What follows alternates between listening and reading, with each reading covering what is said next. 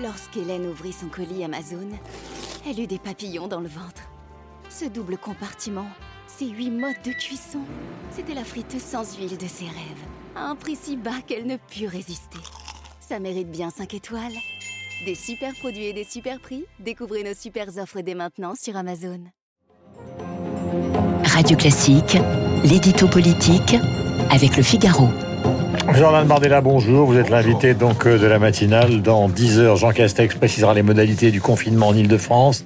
Y a-t-il encore, mon cher Guillaume Tabar, bonjour, beaucoup de suspense sur les mesures qui seront annoncées. Je citais Maurice Blanchot au début de cette matinale, l'attente euh, qui finit par devenir totalement improductive. Ah bah Maurice Blanchot, vous placez la barre haut, on va essayer de, de, de poursuivre. Hein. Écoutez, en tout cas, nous sommes dans une situation finalement assez ubuesque, car on sait tout et en même temps on ne sait rien. Euh, ça fait une semaine qu'on nous répète qu'on va reconfiner en Ile-de-France, on l'a compris, mais comme la décision formelle n'est prise qu'à la dernière minute, et on le comprend, ça fait aussi une semaine qu'on tourne en boucle à commenter des scénarios dont on ne sait pas si ce sont des hypothèses ou des rumeurs. On a essayé ce qu'on appelle du teasing, hein, qui fait parler parce que tout le monde a envie de savoir à quelle sauce on va être mangé, mais qui, pour être franc, commence à être un peu lassant. Mais il faut dire que le Premier ministre a quand même dit euh, des choses totalement différentes euh, sur Twitch. Et le lendemain sur BFM, donc ça ne ça ne fait pas, ça n'éclaircit pas la situation du pays. Concrètement, qu'appelez-vous justement un teasing des décisions? Bah Écoutez, lundi, on a Emmanuel Macron qui prévient que de nouvelles mesures seront nécessaires.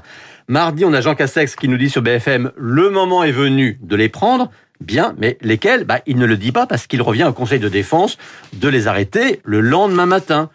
Le Premier ministre vient donc à la télévision sans pouvoir annoncer ce que tout le monde attend. Mercredi donc, Conseil de défense et le porte-parole du gouvernement, Gabriel Attal, nous ont fait le compte-rendu. Des mesures supplémentaires seront mises en place dès ce week-end. On avance, oui, mais lesquelles? Ah, attendez, jeudi soir et la conférence de presse du Premier ministre. Alors, attendons, mais on a quand même envie de savoir. Eh bien, Emmanuel Macron vient justement visiter un hôpital à Poissy.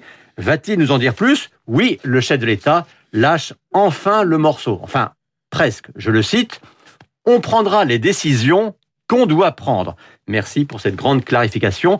Euh, franchement, cette manière de tenir en haleine l'opinion est, je trouve, finalement plus anxiogène que rassurant. Voilà, d'où la phrase de Blanchot, l'attente ignore et détruit ce qu'elle attend. Mais est-ce la faute du gouvernement? N'est-il pas aussi soumis à l'avalanche des commentaires avant, pendant et après ces annonces? Bah si, hein, et reconnaissons-le, chacun a sa part de responsabilité. Les médecins, les experts et, avouons-le aussi, nous aussi, les médias.